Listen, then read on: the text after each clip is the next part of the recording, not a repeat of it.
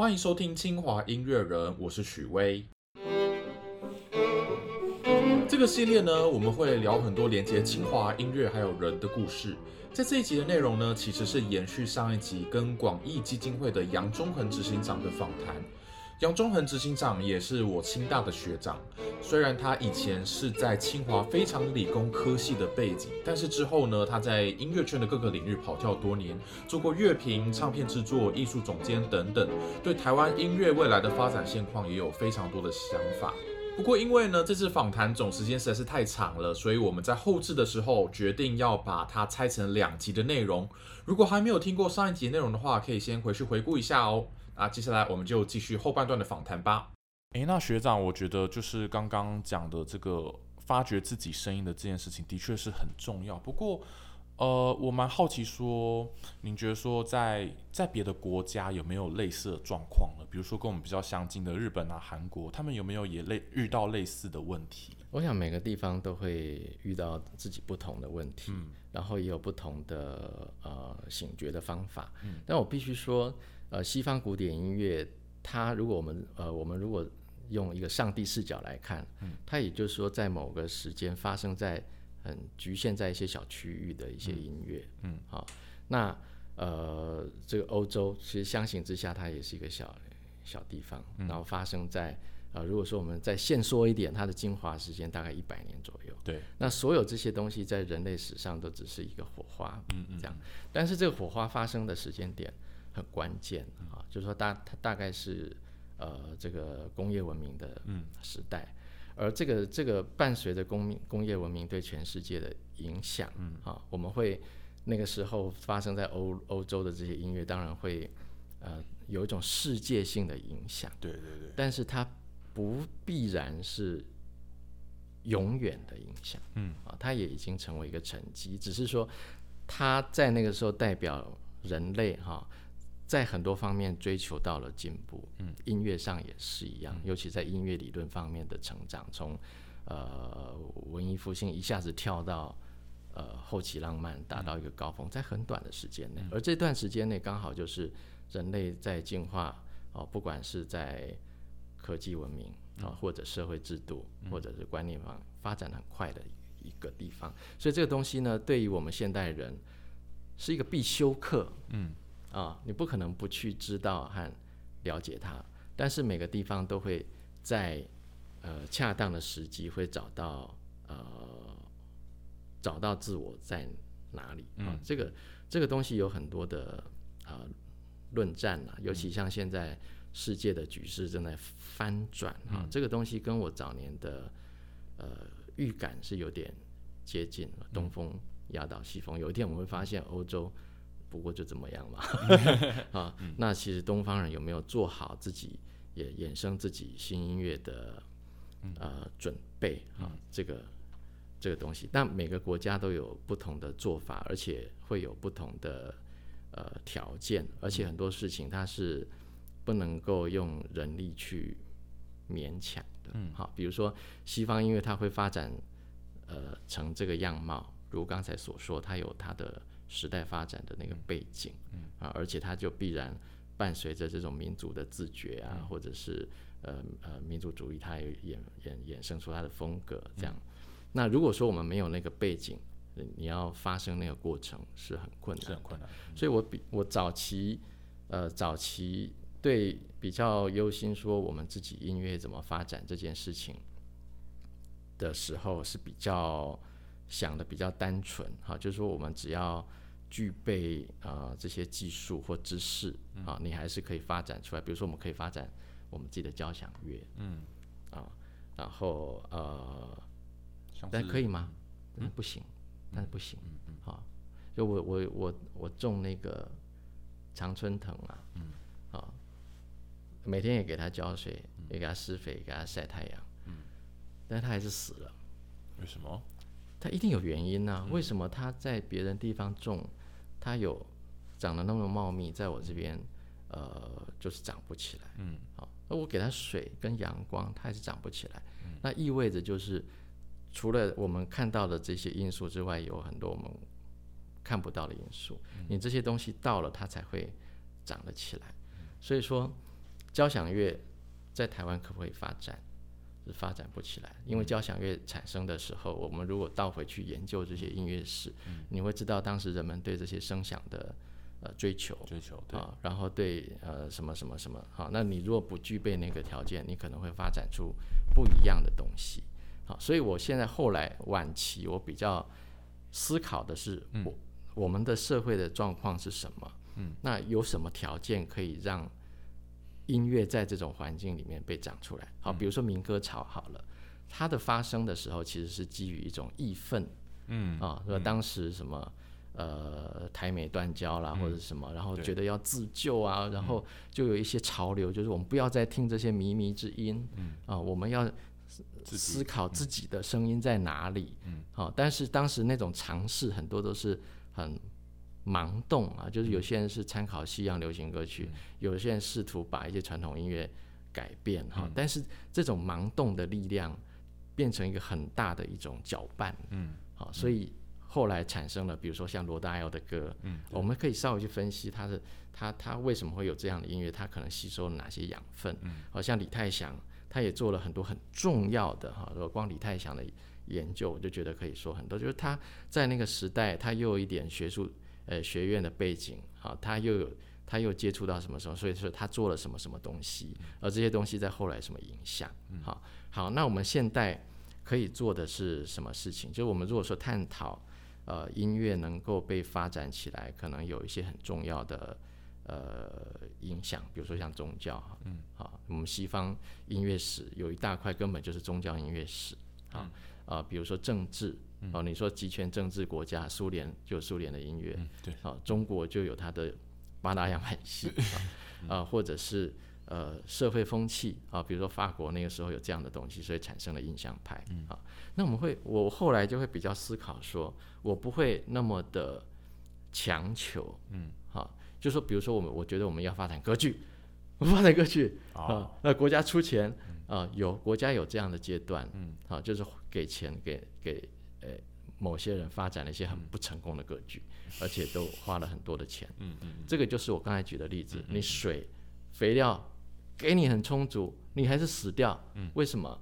因为你没有体察到什么时候适合这个植物对对对被长起来。我们就是不适合歌剧，我很可以断言啊，歌剧这种东西在台湾是 no，你不要再去想这个问题了。嗯，台湾不会有歌剧的。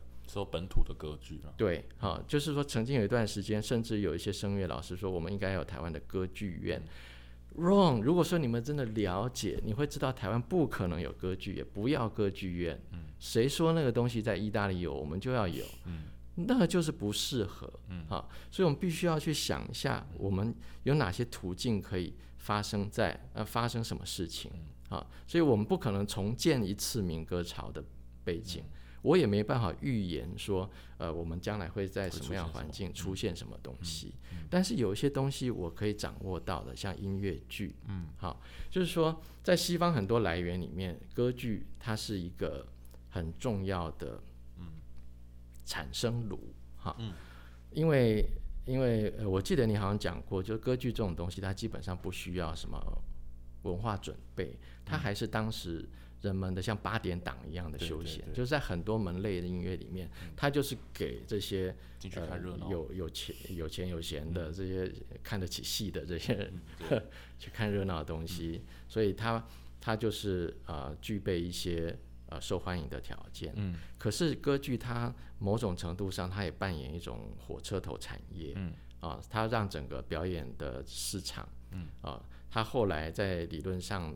他也刺激了声乐、器乐，嗯，啊，呃，乃至于表演技术，对，啊，你像华格纳搞了一个拜鲁特的舞台，哎，可是他那个舞台的观念是带给后世很大的启发，所以整个这个歌剧产业，呃，对西方来说是很重要的，嗯，啊，而且产生一种火车头的效应，嗯，那音乐剧就是我看到的，嗯，一个可能。对，所以人家我不是改行去搞音乐剧了，我我很清楚，就是我录完呃林克昌的 Tchaikovsky 三首以后，是我古典音乐的终止终指标，我已经做了我所有该做的东西。我办过杂志，我录过唱片，我什么下跪求饶干嘛的，去争取经费，下跪求饶，什么我都都该做了啊。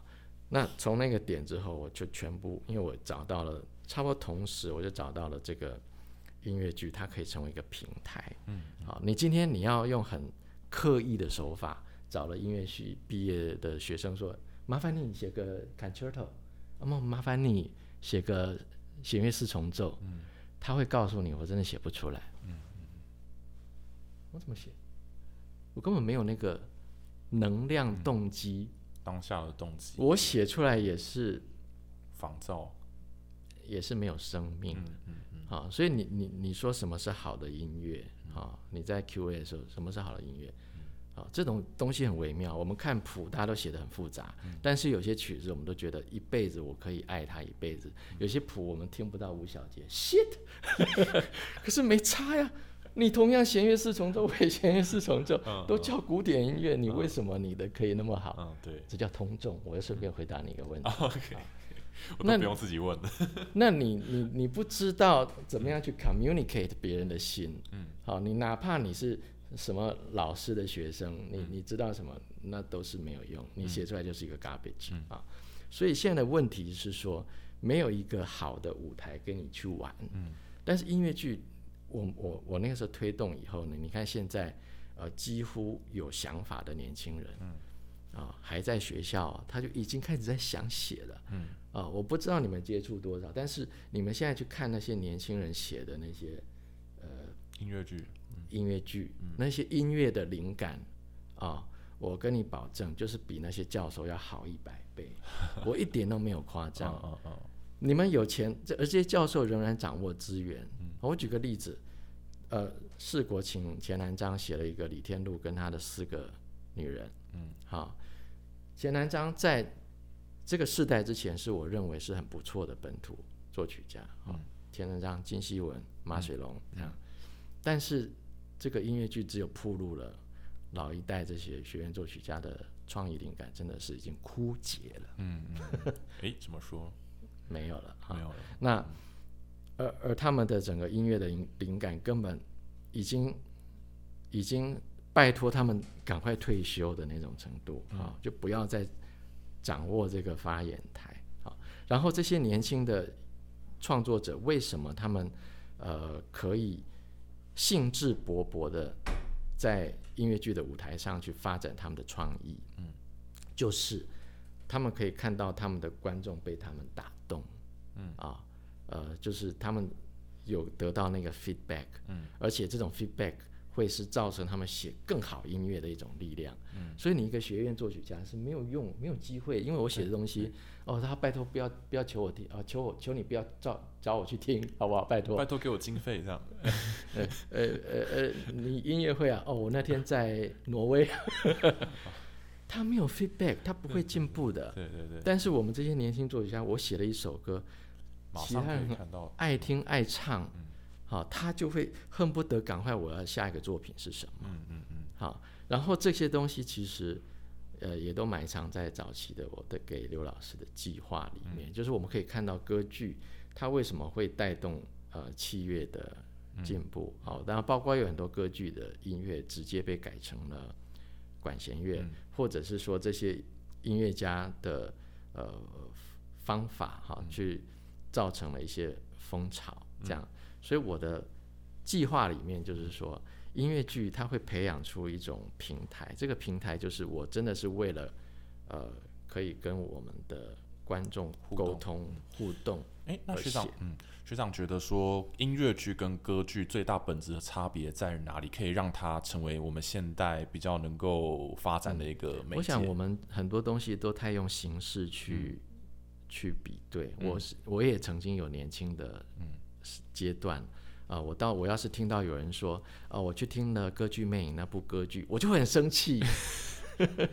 是不是说歌剧跟音乐剧它本质其实是是一样的？对，是它的，嗯，甚至于呃呃，全世界的人的本能啊，都有创作这种综合表演的天分。嗯，啊，就像呃，以华人来说，哦，从最早的呃《诗经》乐舞，好乃乃至于后来很辉煌的戏曲文化，嗯，都是出于这种本能，然后达到这个作品，而这个作品在社会产生相同的效果，嗯，啊，只是说它发生在呃这个工业革命时代的欧洲，它变成这样辉煌的大格局，嗯，啊，那如果是在中国，啊，它可能就是这样的戏曲，它可能是呃很吵闹的哈、或者是说像呃在上上上个世纪末呃的清朝的京剧啊，它是从徽剧嗯进京以后产生的京剧，嗯，那要不然再更早一点，就是在一个成平时代，有钱人专门给有钱人听的呃昆曲，嗯啊，那因为这些有钱人实在太闲了，嗯，好，你一个故事不要当晚演完，你最好给我演一个礼拜，所以他就很慢很慢，嗯嗯啊嗯嗯好，但是因为很慢，所以它就变成一个细部的精致，嗯啊，比如说朱买臣要休妻，他为了表示他的这个愤怒，他光这个比手画脚就搞了一个晚上，哦，啊，哎，但是这个东西被世界承认，它是一个非物质遗产的，呃，非物质的遗产，嗯。啊，这样，那所以呢，其实，呃，我我是觉得说，我们对物种啊，用形式去分类，这是呃研究上的方便，嗯啊，但是其实这些物种产生的时候，我根本不管你是什么，嗯啊，你看这些鱼，它为什么长这样？嗯。啊，我我祖先就这样 把我长这样对，后来气候变化，我的腮变大了，这样，嗯哦，长颈鹿的脖子变长了，但是我们要为了研究这些物种，会从这些东西里面去找他们的相通点。哦，它们都是哺乳类，哦，它们是不是什么类？哦，海牛是这样子哈、海象是这样子啊、然后海狗是这样子啊、会去分辨他们的异同，这是一种研究。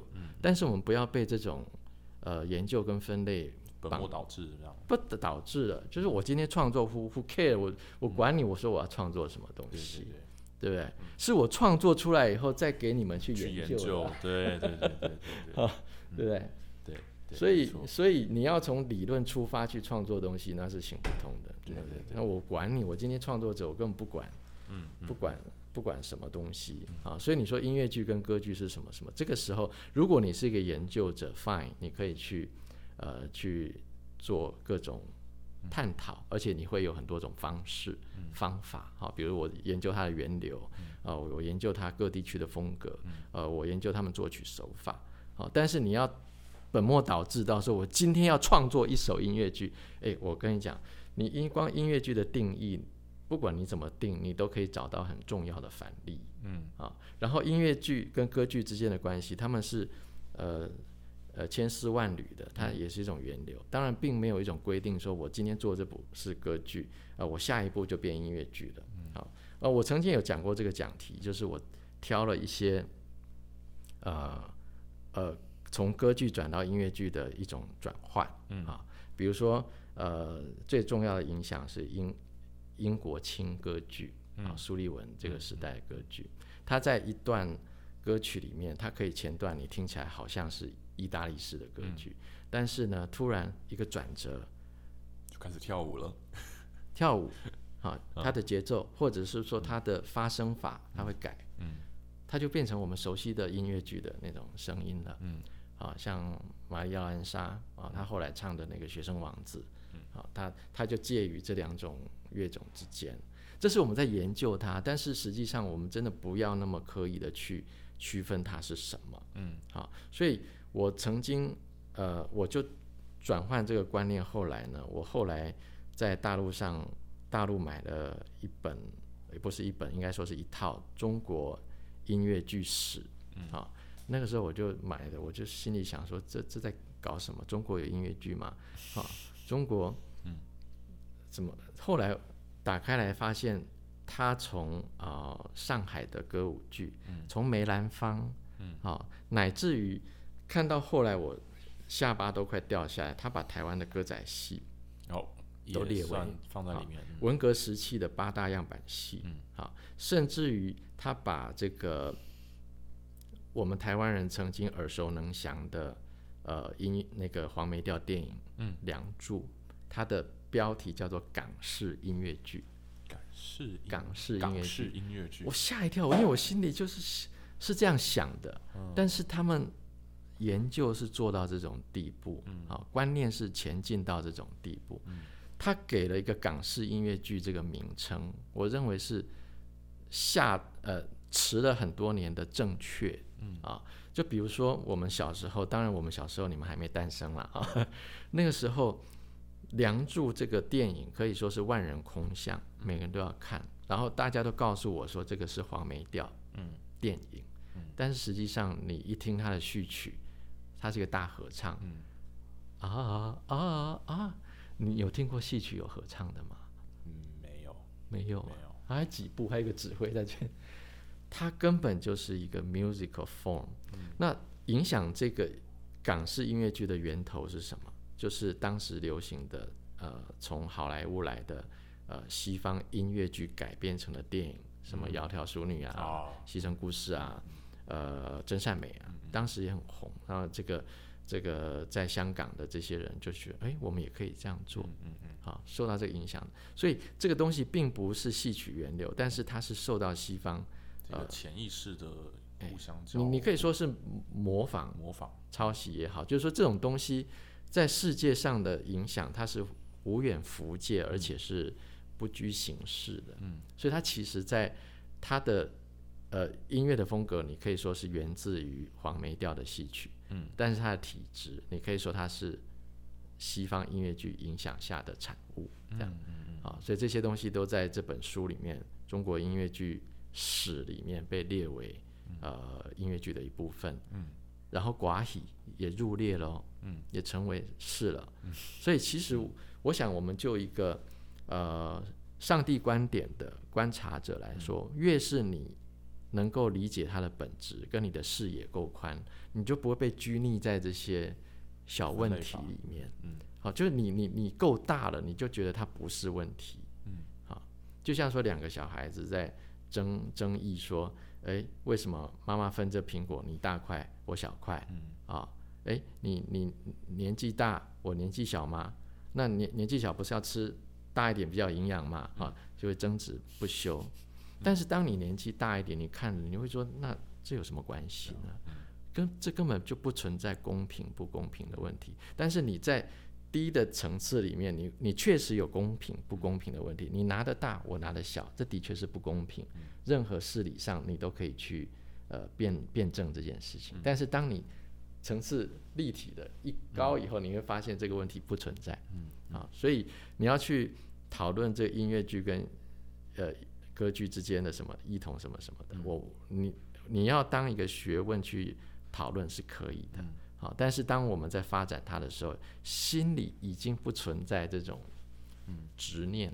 所以说，是不是说，如果说我们不要呃执着在一定要发展本土的歌剧，我们应该想法是说啊，不管它是歌剧啊还是音乐剧什么，只要是能够适合台湾的就可以发展，对而不一定是一定要一定要在呃美声唱法啦，然后那个布景一定要跟歌剧的那种传统一样的这个概是是是念，对对对，我我确实是这样认为。啊，这个土地该长什么草，该发什么花，就让它去。嗯，好，那当然这个议题，呃，某方面来说也是我个人的的意见啦。啊，也不是说，呃，我只只能说基于一种传播者的角色啊，我会尽量去跟很多人传播这种想法。是一个可以尝试的方向对，。我也觉得这种方向是有帮助的，而且更重要的是，我个人呃是一个实践者，啊，就是我不会是呃 理论家，对讲了就 讲了就算了，嗯啊，我是我是在呃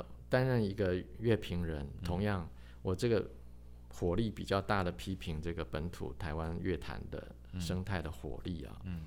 大概结束在呃许常惠过世后不久，因为因为呃我觉得是一个阶段性，嗯。好，在那个阶段以后，我觉得你再去批评再去攻击啊，呃。就是说，一个地方的生态并不会因为你攻击而转变而而变而好。变好，啊啊！你既然有这些想法，我立这块买啊啊！所以我从那个时候大概呃开始就从事这个推广跟创作啊，直到现在都没有停过啊。那我也觉得老天爷也是很很同情我，那个我们不知道的老天爷，嗯，我们看不到的，他总是会适时出来帮忙。嗯，比如说我一直到比较晚年了，那我做音乐剧也已经散尽家财了啊，嗯，啊，但是比如说我觉得我比较重要的成就是台湾音乐剧三部曲，嗯啊，诶。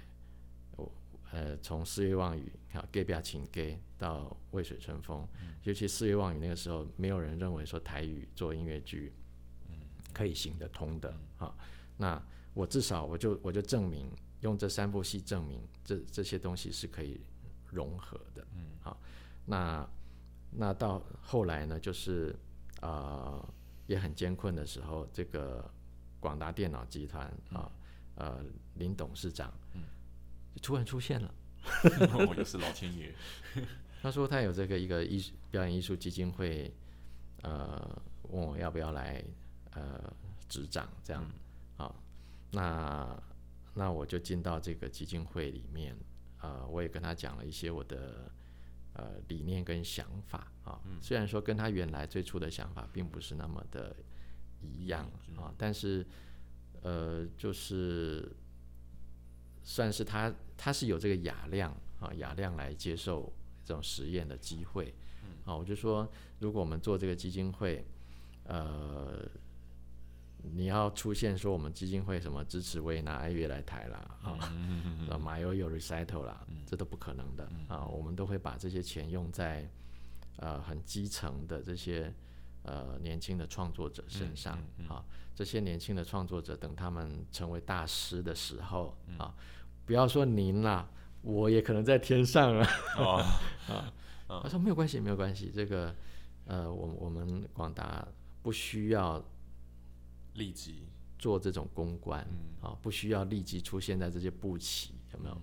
啊，这个维纳约下面就有一个宾士的 logo 啊，啊，我我们不需要这个啊，可以这个嗯。哎，真的是，真的是一个天使啊！那所以，我现在广义基金会，呃，做的事情都是围绕着一个台湾原创的核心啊。那我也蛮开心，就是说很多那种第一部作品，呃，可以上舞台，或者是他的作品第一次可以出国啊，呃，点点滴滴啊，都是我们做的啊。这里面只有一个。小小的遗憾就是原创音乐部分还是不那么的顺遂成功啊！好，我有一段时间，呃，比如我我的广义爱乐发表了一些作品，哈，比如包括李哲义的呃《烽火电音三太子》，好，那这个作品，呃呃，就是请李锦啊，同时在舞台上演电子小提琴跟传统小提琴，好，然后呃也。也创了一个摇滚交响的系列，嗯嗯，摇滚交响，哎哎，摇滚交响跟交响摇滚有什么不同啊？摇滚交响跟交响摇滚，摇滚交响一个是要用摇滚去模仿古典的交响，另外一个是用交响的方式去使，哎不对，就是嗯。一个是比较，对，这其实跟中文的结构有关啊。交响摇滚它是一种交响化的摇滚乐，它本质上还是摇滚乐。摇滚交响它是有一种摇滚元素的交响乐。哦，这也是我的一个实验中的一部分。我不是刚才跟你讲啊，我们现在发展交响乐，嗯，没有那个没有那个天时地利，没有那个元素啊。比如说贝多芬他写英雄，嗯，因为当时这个拿破仑啊狂飙啊，所以他还用了很多。呃，很呃比较激烈的手法啦，啊，在这个之前，啊，其实呃，在我还很认真的看音乐史的时候，我现在已经不认真了，sorry 哈，我都可以去记得说，呃，比如说从巴洛克的乐团，哈，进入古典音乐时古典时代，嗯好，然后进到浪漫时代，嗯，那么定音鼓第一次出现在乐团里是什么时候？呃，古典时期，哎。好像是宗教的，有些神剧，有些用音效的打。有有这个具体的时间点啊？第一次出现 trombone 是什么时候？trombone 啊？第一次出现 tuba 是什么时候？第一次出现什么什么什么什么，嗯，它都有时间点，嗯，好，那为什么有那个时间点？因为因为音乐上需要，嗯，好，然后到马勒之后就大到什么，大到就是像调色盘那样，能发出声音的东西都可以搬上来，牛铃也可以，但是尤其哈，所以像定音鼓这种东西呢，就是被称为好像是呃进入古典时期的一个 icon，因为它的声音非常的 solid 啊，就是呃。那它的那个几乎音乐里面的紧迫性都是他做出来的嗯啊，所以定音鼓它加到乐团里面是一个很重要的时期，嗯，好，然后也带动了后来整个乐团的 power 的成长，嗯，好，有一些很历史的时间点，嗯，OK，那既然古人有这种雅量啊，在恰当的时间把一些他们认为需要的乐器。加到交响乐团里面，嗯，那我们现代人为什么不承认？嗯，drum set 就是我们哦。现代人的节奏，嗯嗯，对不对？嗯，就是我们就需要这个声音，嗯，所以我们的交响乐，如果我们现代人写交响乐，你可以把这个东西当成就像定音鼓一样，当成一个呃标配。啊。那如果是这样的话，你可能你的呃对这些乐曲的产生的想法就会。就会一样，也就是说，我们现代很多人作曲，它是一种停格，时代停格啊，就是停在那，停在过去。你你不晓得这东西是一个有机体，如果你活在那个时代，你就会发现它其实是一个动态的、不断在变化的东西。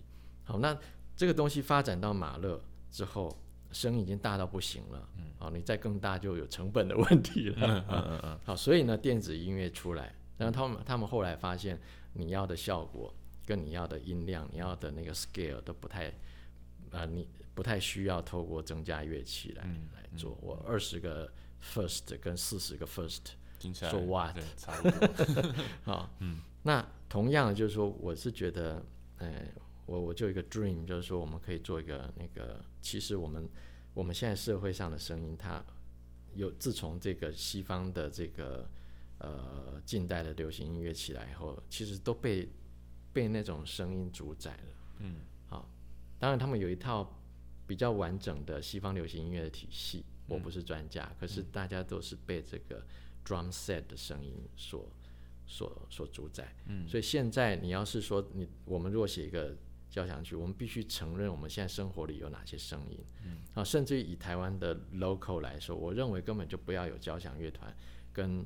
所谓的国乐团，嗯，只有一种团叫做乐团。乐团。啊，你需要什么声音，你就是就把它放进去，嗯，不然就很荒谬啊。国乐团本身就是一个很奇怪的。对啊，你一个音乐，你用交响乐团写就叫交响曲。我我我换一个乐团，它就变国乐。嗯，啊，就像说我今天穿穿我东方衣服，我叫做国人。国人，我换了西装，我又变西。嗯，你怎么？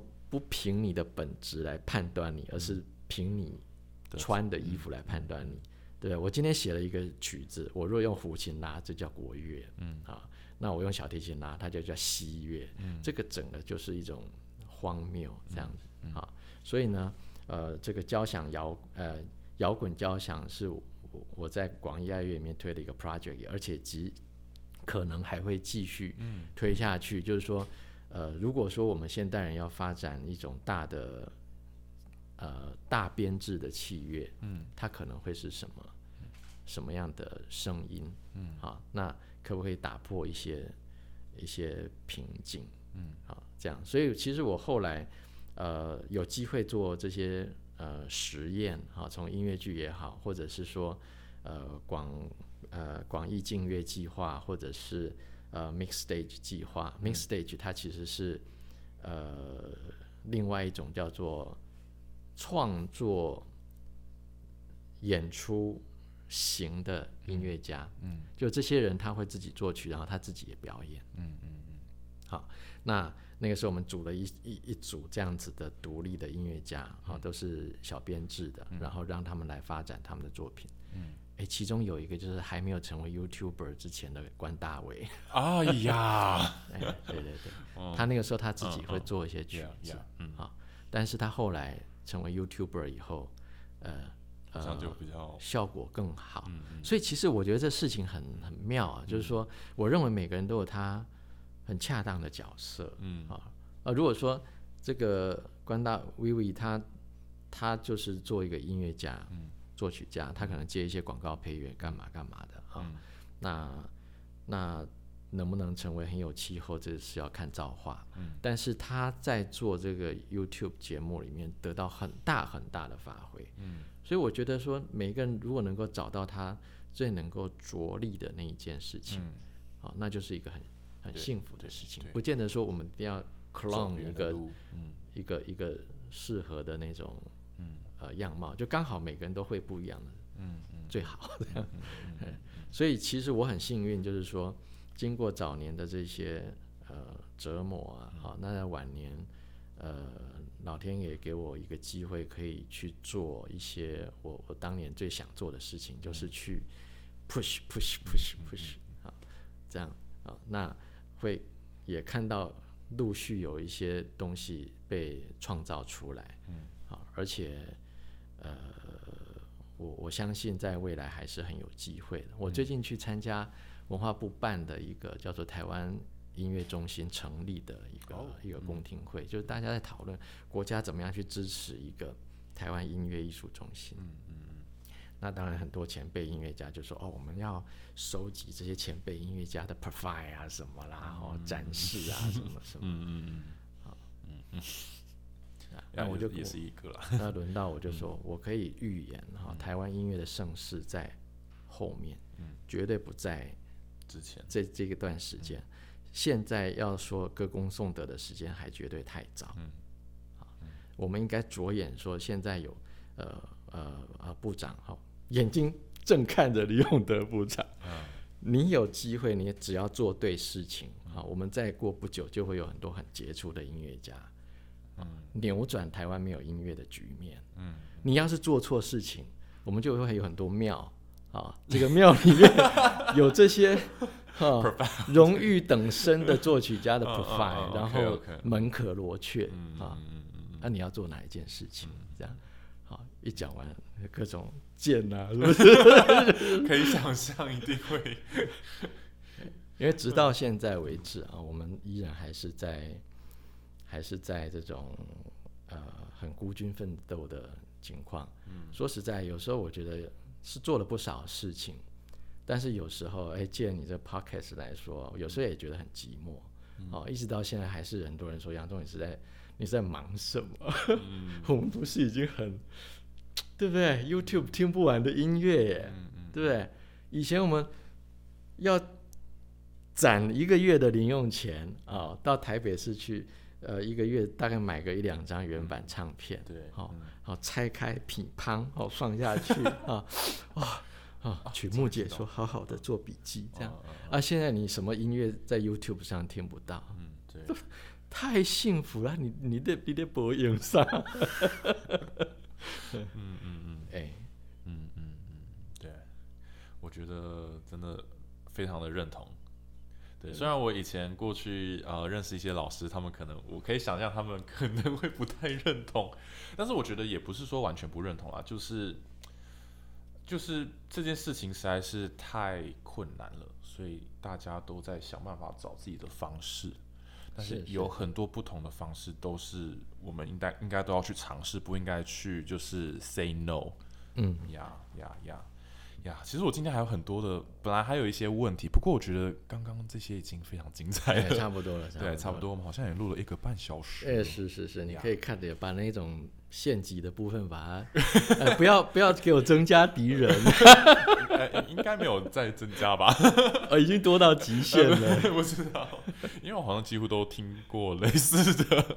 呃的部分了，哎，那还是就我们今天就先聊到这样子，那之后还有更多话题，我们就私下继续聊。啊，我们这个天长地久了，其实我真的蛮开心见到你，因为我也很开心。呃，我觉得从刘老师上一棒啊，递交了很多观念啊，然后我觉得你们你们现在呃，从虽然是第一次见面，可是我从你的节目里面看到很多呃你的创意哦。我相信这创意并不是说哦，你从书上这样扩出来干嘛的？就同样面对一首曲子，你可以去发掘到它的呃精妙之处，而且你可以把这个精妙之处解说出来，啊，然后呢，甚至于又再带出一些观念，嗯，这个已经是一个创作了，哦，对，一个创作，然后你你会去影响到呃别人，嗯，然后就会这样薪火相传。老实说，关大伟的那个作曲课，我我有订阅，我也，哎，可是我觉得真的每个人会的事情真的不一样，而且我到这个年纪，我很花功夫的做了这个和弦连接的练习，嗯，啊，还买了很贵的 Sibelius，但是呢，一忙两个礼拜不做，我下次再回来，我又就嗯又忘光了。但是其实我是觉得还好啦，就是说。呃，对我来说，我去接触这些东西，就是我们做这个行业嘛，啊，你你你不稍微亲自去体验一下啊，体验一下这些和弦接起来是什么感觉？对对啊，亲自下海下这样。嗯，但是你说就是一个一个一个体验嘛，这样。但我觉得你们这些呃。你们这些新新生代的 YouTuber 都不断的在提供很好的这个这个概念出来，好，尤其像关大为的那个什么，呃，从家里出来走过一个桥啊，从家里出来走过一个桥，然后又到哪个旅馆休息一下，最后要哦哦哦，他在讲那个和声的那个，最后要回到家，我就觉得奇怪啊，从来没有，呃，从来没有一个老师可以可以给的那么。给的那么好的比喻，这样子，我也是受他启发很多。对，那这个也就是我所谓的通通众，嗯嗯，就是说你这个通众其实是一个很难的事情，就是说你怎么样把你的观念，啊，让你身边的一个人懂，或者是十个人懂，嗯，啊，然后一百个人懂，或者影响到更多的人，嗯，我所以我实际上说通众最难，嗯，好，但是呢，我不知道你在访纲里写的通众是从哪里看来的，可是，嗯。我真的蛮震撼，因为我到处提倡这两个字啊，但是 使用的人还是不多。可是它非常的关键哈，这也是学院音乐家去打击这些呃这些民间音乐很很常用的一种方式，就是说啊，他们那都是通俗的，通俗的就是商业的，啊，是不值得我们国家去支持。嗯，好，但其实呢，呃，通众是一种我们现在。非常必要的一种精神，甚至于说，其实它也不是很很新。老实说啊，我的老师的老师的老师胡适先生，嗯，他们在呃那个五四时期推倡提倡的白话文运动，就是这么回事儿。嗯嗯，因为未来他可以预见到，这是一个每个人都有智慧，每个人都是一个小世界的时代。嗯，好，所以你必须要先让大家的沟通的能力。能够变强，嗯，而且这种东西非常的难，嗯，好，所以他的理论上的学生李敖，他讲一句话也影响我年轻的时候很大。他说，五十年来跟五百年内，哈，白话文写作的前三名是谁？是李敖，李敖，李敖，这样，他有这样信心，就是说你白话文绝对不是说很容易的事情，嗯，它是有一种，它是一种。很很厉害的方式，就像莫扎特的音乐，你看起来很简单，可是他势如破竹。哦，那你可以学很多理论，然后音符堆一大堆，哈，然后用尽各种你所知道知道的知识，但是你的这个音乐出不了你的门，因为它是它就没有用，因为它根本没有办法去 communicate，它就是没有用。所以我自从会电脑以后，我时常会开玩笑，我也面对这些作曲家说，呃。我们真的不需要你们写这些很难听的音乐啊，因为你们那么难听的音乐，交给我来就可以了。我跟我的电脑，我一个礼拜一个晚上就给你九大交响曲，我可以给你总谱分谱都给你啊，而且保证比你写的还难听。哦，所以这那是什么厉害的？以前刚创的人可能觉得这很多很很厉害很新鲜，而趁现在的人什么什么短爪没有看过，对不对？啊，就是说，但是通众最难。你到底那是一个 magic，已经已经是没有办法去解释了。啊，为什么北北大家写一首小夜曲，啊，北北写一首弦乐四重奏，它的有 magic，你的就是没有。这个不能用技术上去解释。嗯，那是一个一个一个一个一个灵感跟智慧的传递，这样。真的谢谢。哦，谢谢了，我是今天很开心见到见到你们。我希望，其实我也有一点希望，说未来我可以再涉略更多跟音乐剧有关的一些一些一些事情。我觉得随缘呐，对，我觉得随缘呀呀，嗯，那很很多东西都是会，呃，慢慢的转变。我我想，我们我们都在我们都在写故事，嗯啊，呃，现阶段我们可能看不太出来说，呃，它会是怎么样啊？但是随着时间过去，呃，我觉得至少我们这我们这个时代不要不要再缴白卷了。那再次非常感谢学长今天来跟我聊了这么多，其实对我是启发蛮大的。我这一集可能回去我会再大概听个两三次，就是多思考一些事情这样。嗯，那希望未来很快就能够再继续跟学长见面。那我们今天就先这样子喽，拜拜。